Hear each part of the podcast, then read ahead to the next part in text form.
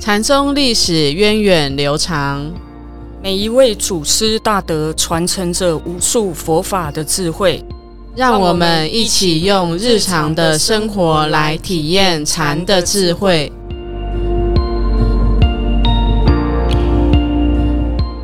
各位听众朋友，大家好，欢迎收听《禅不禅》，我是常正，我是颜舍。嗯，还记得我们上礼拜说的故事是谁的故事吗？菩提达摩。嗯，我我们上次有讲到说，菩提达摩来到中国，但是一开始面试不合格，嗯，好像不是很顺利，对不对？对。哦，到底他和梁武帝之间发生了什么事情？那现在让我们一起搭乘时光机，走进中国禅宗的历史隧道，看看到底当时究竟发生什么事吧。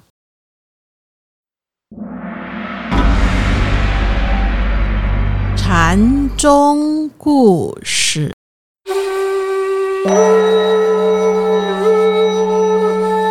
菩提达摩在南北朝梁武帝在位的时候，来到中国传法。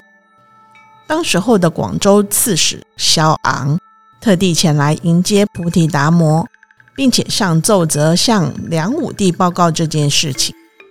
梁武帝知道了，就派专人去把菩提达摩引到金陵来。这金陵呢，也就是现在的南京。于是两个人就在南京相遇了。梁武帝自认为对佛学的研究还颇深入的。而且他确实也对当时的佛教做了很多事。于是，当他看见他心目中的圣僧菩提达摩，就很有底气的问他：“哎，自从朕登基当皇帝以来，盖的寺院、印的经书、度的僧众是多到数不清。请问大师，朕有什么功德啊？”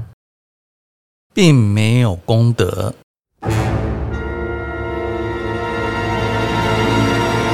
怎么说朕没有功德？陛下做的这些只不过是天人果报而已，并不是真正的功德。那照你这么一说，怎样才算是真正的功德呢？静至妙明。体质空寂，这才是真正的功德。这样的功德不是人世间可以求得的。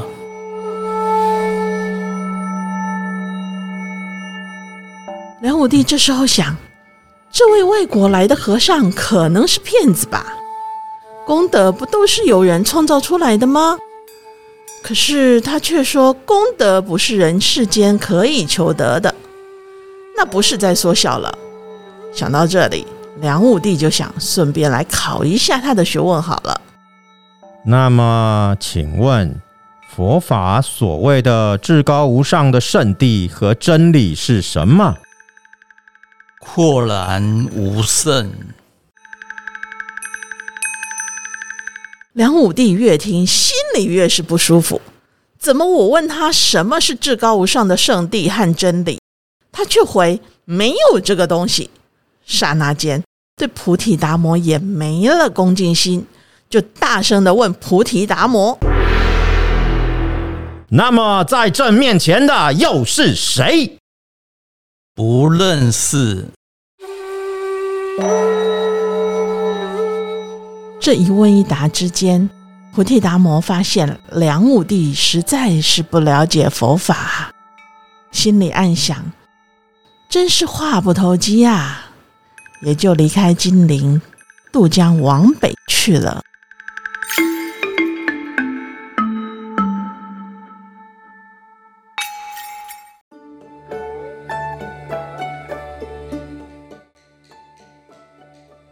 我听完这个小剧场之后，我内心有一个问题耶，法师。法师，我们啊，嗯，来到寺院里面烧香拜佛啊，有时候我也会打斋呀、供养啊。是，我要的就是要功德啊，就是我如果有了这个功德，我的家人呐，就是我的小朋友就会考试很顺利啊，我的先生工作会很好啊。为什么达摩说这做这些都没有功德呢？那是不是代表我们就都不要做了呢？嗯，其其实我觉得这个功德，我我们可以分好几个几个层次来看哈。其实如果我们一般我们去布施，我们去说好话，我们去做好事，这个一定是一个善的行为，那它一定会有善的功德在里面，这个是没有问题的哈。但是梁武帝和达摩祖师之间的对话，为为什么达摩会说梁武帝没有功德？其实我我觉得是一个应激的一个棒喝，嗯，因为当时的梁武帝，我们知道他对于佛法非常非常的好要，对对对，所以他把很多国家的财物啊都怎么样投资在建设寺院，对，投资在上面，对。可是相对的，其实我们可以看到。他是一个皇帝的位置哦，他要照顾的其实是全天下的，对全天下的百姓。那所以因此，我我们就要回过头来看一看，哎，这个功德它的它的究竟它的意义是什么？是不是说梁武帝他是有所求的？我盖了这个寺院，我就希望我有很多功德。嗯，其实我觉得，呃，有所求对我们这些凡夫俗子来讲，吼，真的或多或少都有，这个倒是。呃，无可无可避免的吼，但是我我是比较想要更拉拉回到说这个功德的意义是什么？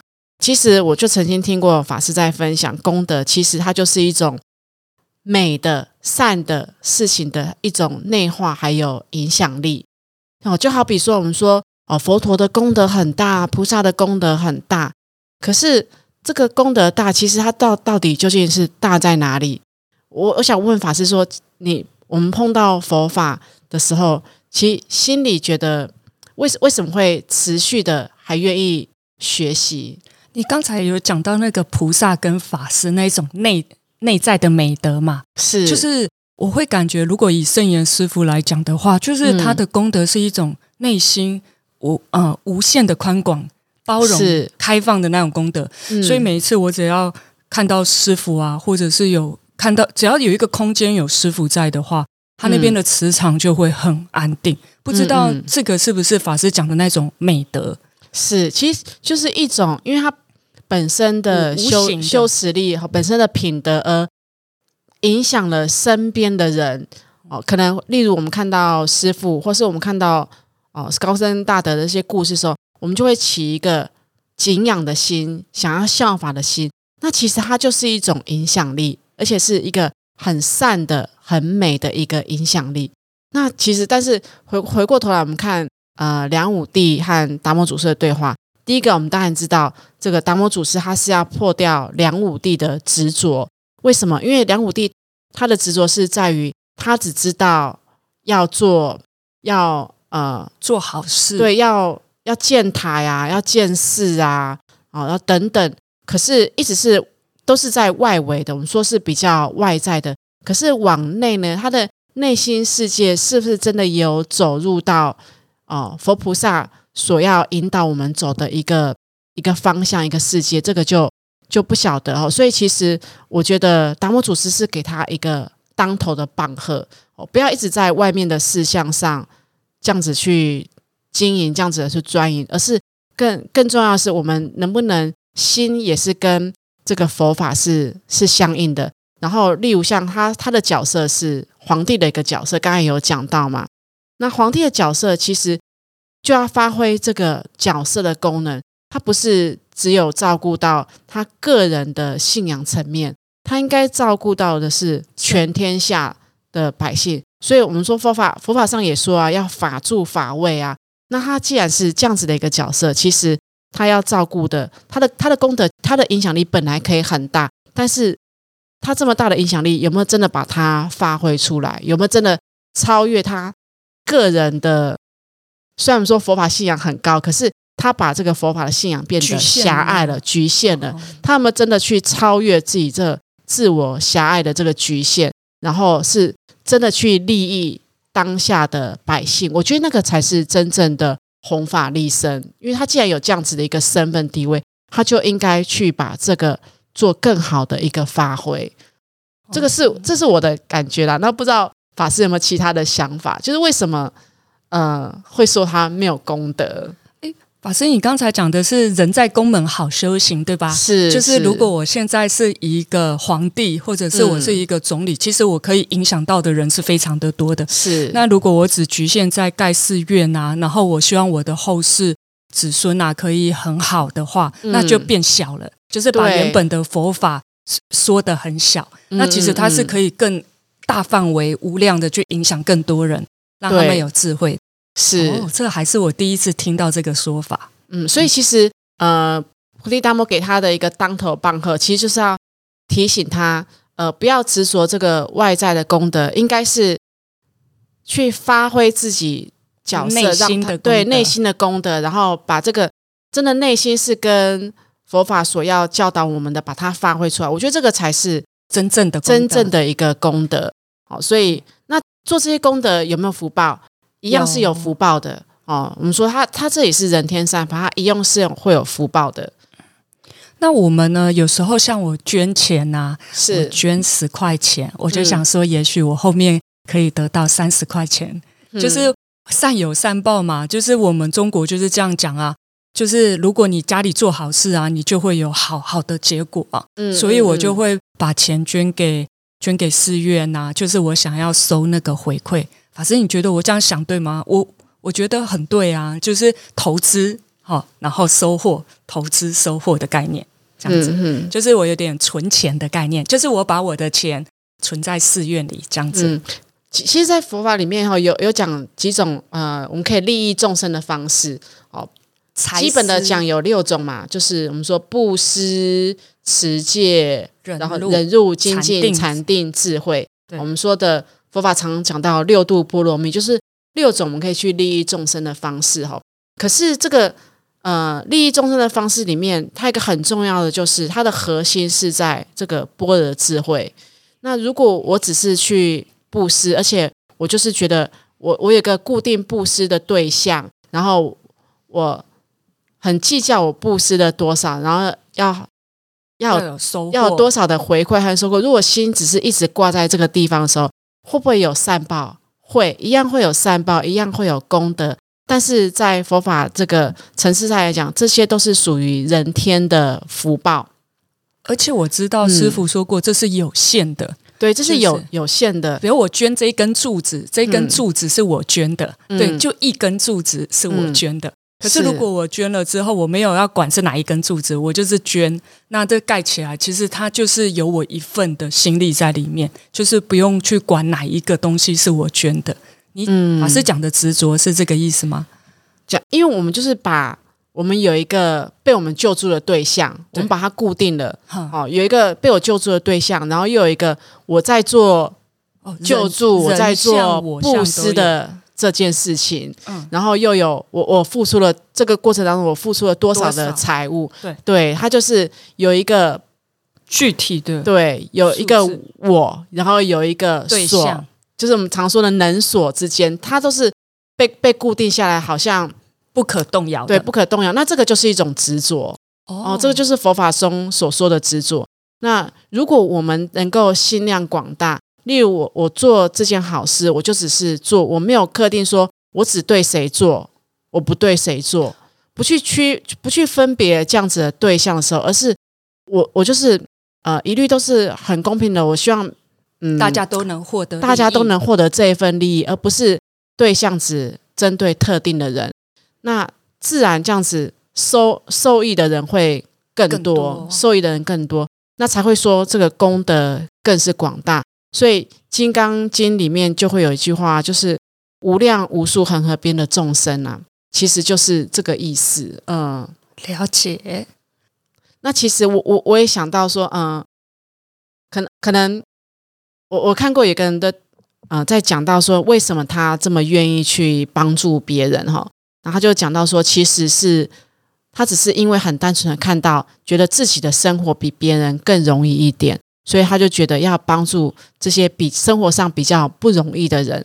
那其实我我听到这个菩萨这样讲的时候，我心里也是也是很很感动，因为他在帮助人的过程当中，他其实没有一个特例的对象，而且就是他也没有想到回馈。其实这些人也不可能给他一个回馈，他只是很单纯的觉得自己有能力，然后就帮助帮助其他的人。我我想这样子的没有对象的一个行善，然后觉得自己可以怎么做而不求回馈，这样子的态度其实才是比较像我们所说的啊，或是达摩祖师所说的，他是一个无所求的一种态度。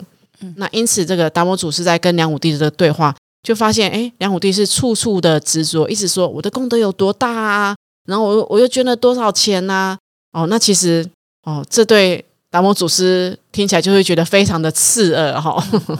嗯，所以当我们不执着啊，然后不要去计较我们的回馈的时候，这样子得到的功德才是真正最大的功德。是。那还有啊，刚才在这个小剧场里面呢，就是梁武帝有问说：“达摩，请问什么是至高无上的真理呢？”结果达摩就说：“没有这样东西。”然后梁武帝又说：“那在我面前是谁？”达摩居然说他不认识，他连自己都不认识。这一段真的是听得我一头雾水。是法师可以帮我们解释一下，达摩到底在说什么呢？其其实我我觉得梁武帝的。的状况一直就是跟前面所说的一样哈，因为他心里面其实就是有一个很明显的差别对立的一个状态，所以他会觉得我要求一个最高的、最上的一个真理、一个真谛。那其实，在佛佛法来佛法上来讲哈，一切法都是平等的。好，那重点是说这个这个法这一帖药适不适合你吃？如果这帖药这个法很适合你。那它对你来说，它就是最高的，就是无上的。但是梁武帝他就是始终感觉，就是他的根基不是很稳，他只想直接跳过，而直接去拿到最对拿到一个最高的、最上的。除了他这个心里面一个很差别的对立的观念之外，就是其实我我想他那个学习的状态也不是一种很踏实的状态。因此，这个菩提达摩其实就。也不用觉得不用跟他说这么多，就直接告诉他没有这个东西，就让他就让他放下。其实我觉得不如就是回到最基本的，去从认识自己、了解自己开始。所以接着为什么梁武帝又问说：“那在我面前的又是谁？”普利达摩才会跟他讲什么？不认识啊！你连自己都不认识，你怎么会认识在你面前的是谁？哦，原来是这样子的意思，是，所以他的目的也是要梁武帝放下那个人人我相、圣凡圣相，对对，而是他要要去理解到佛法所说的一切法其实是平等无差别，没有一个固定项，是希望他能够去体解这样子的这样子的法义，然后放放下这种。不断的去比较啊，不断的去分别啊，好像觉得哦，我就是要一个最好的，嗯，哦，其实哪哪有什么最好的呢？只要是有什么不好的？对，其实只要是适合你的那个就是最好的，嗯。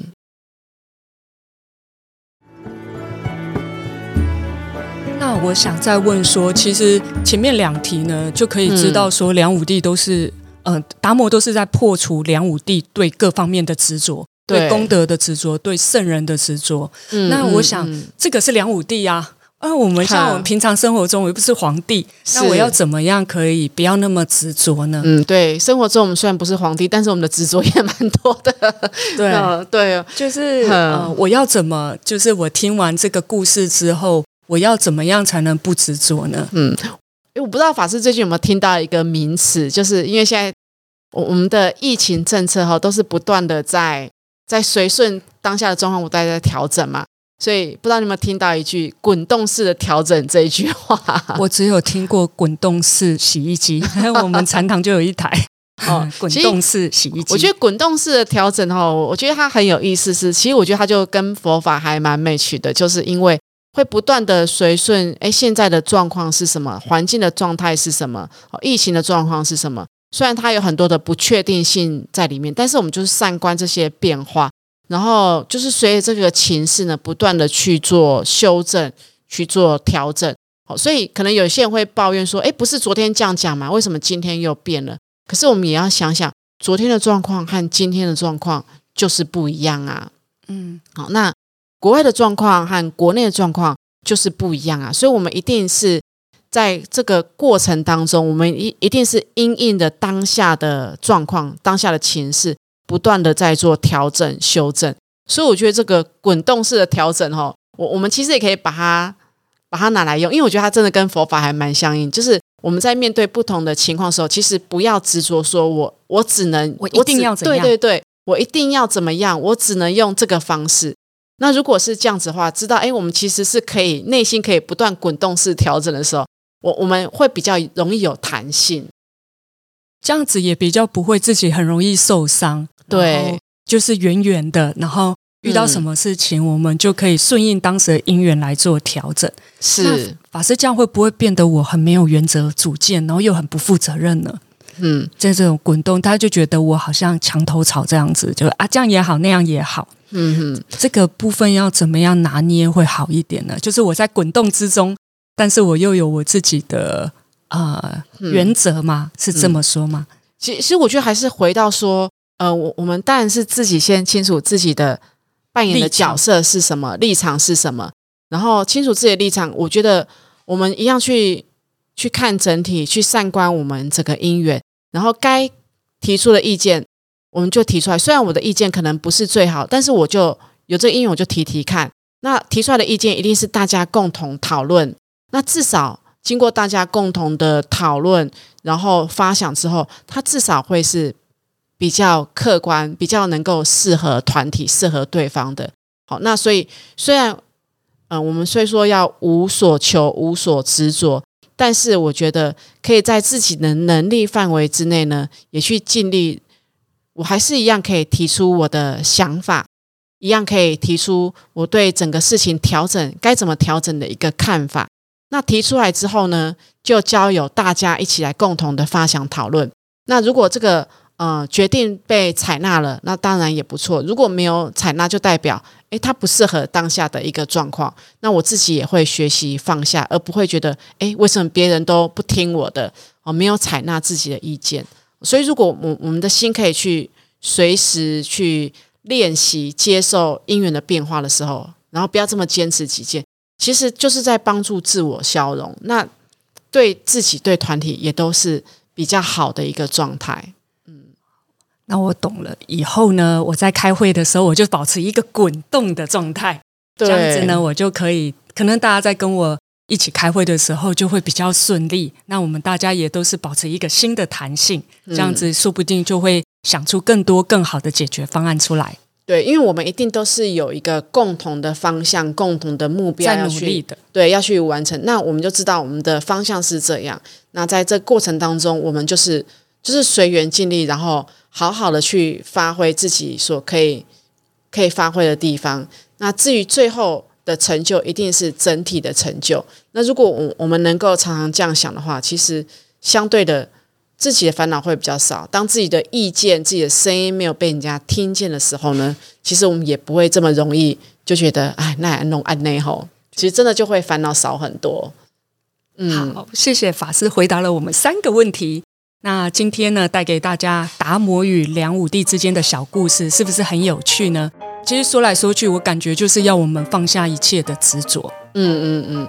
但放下的过程当中，其实我们是可以去随缘努力，嗯随缘尽力，无所执着，对吧？对，非常的聪明。